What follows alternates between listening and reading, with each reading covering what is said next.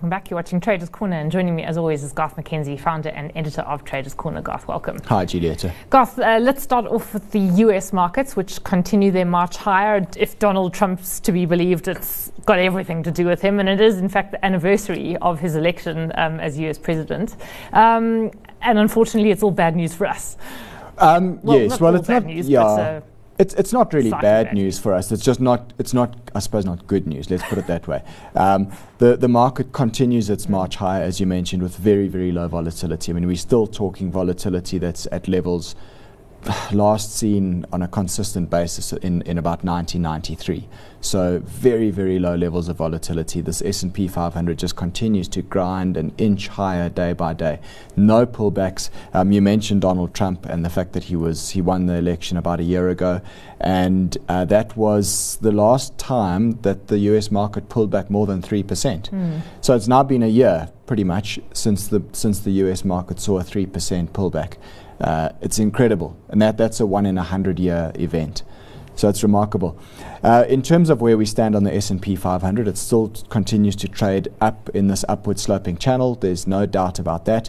We do have an option structure on which runs out to December, which will kick in if the market moves below 2560.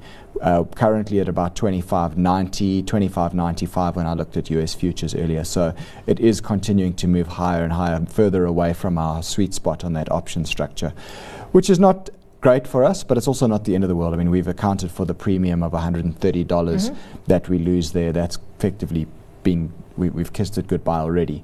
Um, in our ideal world, yes, we wouldn't mind a pullback to, into the sweet spot by December, but it's looking increasingly unlikely as things stand at the moment. But I, I think also, in my defense, and I know I've got these option structures wrong every quarter this year, and we've, we've paid away a little bit of premium every quarter on these things and, and lost the premium.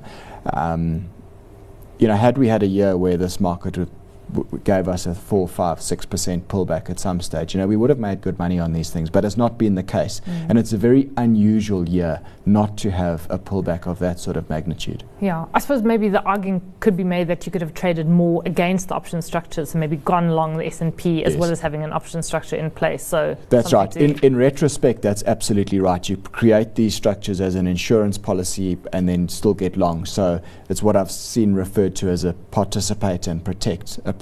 So you participate, get long, but have the protection on the downside. And that's, in retrospect, that's exactly what we should have done. But as always in trading, it's easy in hindsight. Yeah, well, it's kind of what you've done with the local market because you do have an option structure there, but then you also um, uh, implemented a trade, a very short term trade last week. So just talk us through maybe firstly where um, the top 40 is at the moment because it's had uh, a fantastic week. It has had a fantastic week. so yeah, year, th- this is a this is a top 40 futures chart. Uh, so it's a continuous contract. Effectively, remember that your futures trade every three months, so they expire in March, June, uh, September, and December of each year, and they roll into one another. So this is a um, a continuous chart of the futures rolling one into the other, if you will. And then we go back to June on this graph over here. Right now, obviously, we're talking about the December futures contract here, and you can see that since June, when the market bottomed at 45,000 on the on the top 40 future. I mean, we've basically gone up more or less in a straight line since then. We're now approaching 10,000 points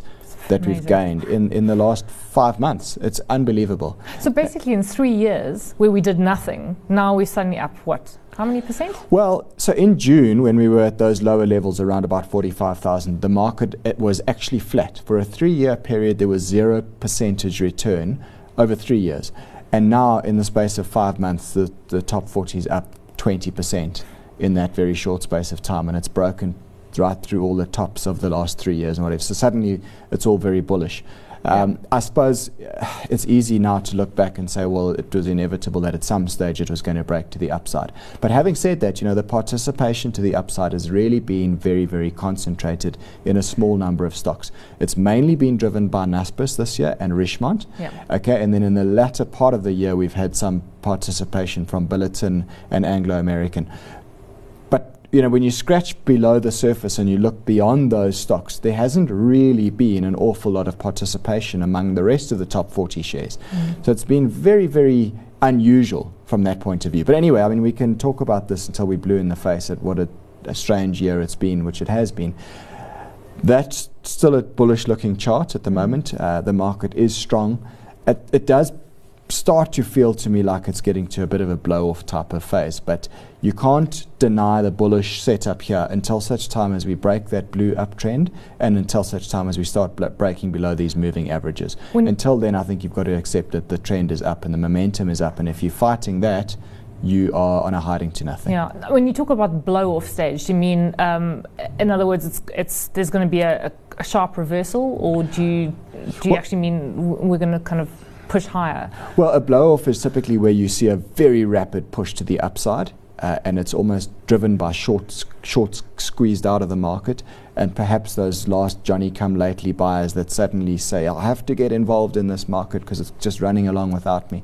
And, and, and that can often be um, okay. what drives a blow off move and then invariably you find some sort of a breather that happens after that. Yeah, sounds like a party and a hangover.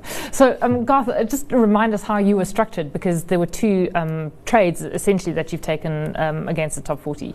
Well, yes, so that's it. We've done, we, we, did a long trade earlier in the quarter, but this last week, in fact, we did a trade on the top 40. We did it on the ALMI future. So, just to remind viewers, the ALMI future is like a mini future. Uh, you get the ALSI. Uh, big contract, which is 10 Rand per point, and then you get this ALMI future, which is 1 Rand per point. And it's a nice small contract because it effectively means that your exposure is one tenth of the size of a full ALSI future. Yeah. And what I had said last week was that this 53,150 area was a big zone of resistance on the on the 15 minute graph. And by the way, so this is a, a 15 minute yes. chart. What that means is that every candlestick pattern here represents 15 minutes worth of trading action. And I said at that stage that it looked as if we were likely to see a break to the upside through the through all those tops and that eventually that would be quite a bullish break and we should see a move higher. And my, my trade last week was three ALMI futures. Um, at 53.066. Stop loss was going to be 52.900 and the target was 53.500. Now, as it turned out, you can see the breakout did occur uh, during the Tuesday afternoon when yeah. we were recording the show last week. And the following morning, the market actually opened at our target level of 53,500 and then it continued to move higher thereafter. So I figured let's stay in the trade because okay. there still seems to be upward momentum. Let's try and run it a bit longer and see if we can get, extract a bit more out of the trade. And then uh, ba- basically the following afternoon, you can see there was a little Dow theory sell signal over there where it started to break below that uh, lateral area of support at about 53,700. So I took that as my cue to exit that long trade. Sold out at 53,461. Uh, 641, I beg your pardon. and that meant we banked a profit of 1,725 Rand. So it's about 1.7% yeah. that we add onto our capital. So okay. it's not shooting the lights out, it's baby steps, but nevertheless, each of these profits help. Yeah, indeed. Okay, so uh, talk us through this week's trade. Right, so this week's trade is a long position in Exxaro. Um, I did highlight this for subscribers on traderscorner.co.za at the end of last week and said, watch out, it looked like this share price is poised to break out through the upper end of this trading range here. So what you see here is a bullish chart setup. Uh, it's been trading in a range between 140 Rand and 150 Rand over the past three weeks. So that's like a sideways consolidation. Mm. And what I'm looking for here is a break above 150 Rand to get long. Now that break has actually happened today. It actually started to happen yesterday, being Monday. And as a consequence, I took a long trade late yesterday afternoon in Exxaro bought at 150 Rand and 65 cents. Stop loss is 145 Rand, and I'm looking for a move up to 160 Rand here. So, effectively, to get that target, you take the height of the trading range, which is basically 10 Rand, mm-hmm. and you project that distance up from where the breakout above 150 Rand occurred, and that gives you a target of 160. Okay, so and another huge target. Not I mean a huge target, uh, but but nevertheless, it provides uh, an opportunity for a nice little trade here. And, and again, we're trading with the momentum. We're getting long of a of a stock a stock that is quite strong and in a relatively strong sector of the market the, as as well. Gosh, do you pay much heed to the stochastics because it's kind of in the middle, uh, but there does seem to be an upturn. So yeah, I quite like the stochastic shape over here because you're right. It's pulled back into the middle of its range and it's begun to turn higher again. So it means that this breakout is happening from uh, an area which is not entirely overbought. Um, it's happening from not oversold either, but it, but it, has got room to run before it becomes overbought effectively. Yeah, and any other factors to consider before we go into the mechanics of the trade? Um, for example, if there were to be some sort of weakening in the rand, although we actually have seen the rand strengthening a bit in the last couple of days or so. Yeah, look, I'm not being guided too much by anything like that. It's mainly what I'm seeing in the chart structure here and the fact that these little sideways consolidations lately have generally been breaking to the upside and resulting in further follow through buying. Uh, and, and, and this as I look at that chart setup, does look ripe for a, a positive move to yeah. the upside. Okay, so take us through uh, the trade in greater detail. All right, so we've gone long at 150 Rand and 65 cents. My stop loss is 145 Rand. The share uh, risk per share is 5 Rand 65. So I'm risking 1% of our portfolio here. We've got about 110,000 Rand in the South African part of the portfolio. So 1% of that is 1,100 Rand. And that's what I'm willing to lose if I'm wrong on this trade. Uh, I take that 1,100 Rand portfolio risk and I divide it by the risk per share, which is 5 Rand 65, and it gives me a number of 194 shares. So I'm going to round that up to 200 CFDs. My target is 160 Rand, and that means my risk to reward is 1 to 1.65. Okay, so fairly small, and also the position size being fairly small at 1%. Um, yes. Are you just being deliberately conservative um, in, a, in what has been a very strange market? I am being conservative. It, it, it, has been a, yeah, as we say, it's been a strange market. It's, a, it's been a very strong market with very, very low volatility. Uh, and we are approaching the end of the year now. We've, we've got reasonable profits in the South African portfolio, certainly not great profits, but at least there's something there. Uh, I'm not keen to lose too much of that. So I'm taking a conservative approach, mm. risking 1% of the capital, and if we if we come right, we can make about 1.6%, which all adds to the the gradual gains that we've seen over the last couple of months. Yeah. Okay. So talk us through the portfolios because they are quite um, at odds with one another. They certainly are. So this is the South African portfolio. Uh, we are up 11.8% for the year to date once we take into account the profit that we made on that ALMI future.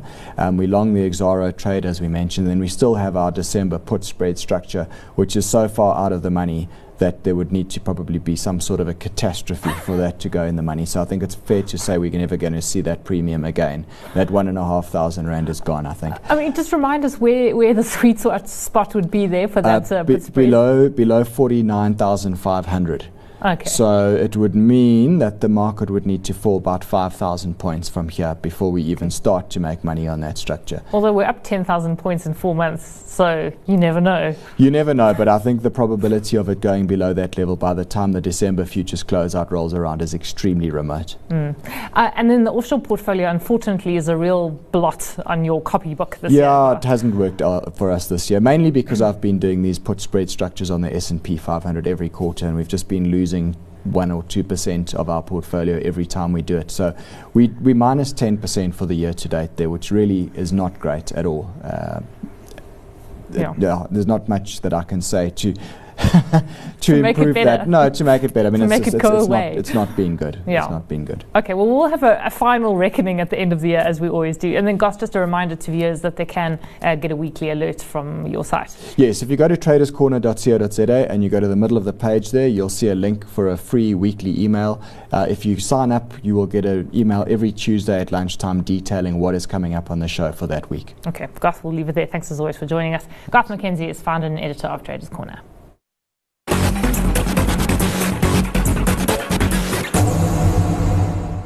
This is Traders Corner in brief. Joining me as always is Garth McKenzie. And Garth, you've taken a position in Exxaro this week. Yes, that's right. Exxaro has been consolidating in a sideways channel between 140 Rand and 150 Rand for the last three weeks. It now looks to be breaking to the upside through the top of that range, which is bullish. And we're looking for a move up to 160 Rand here.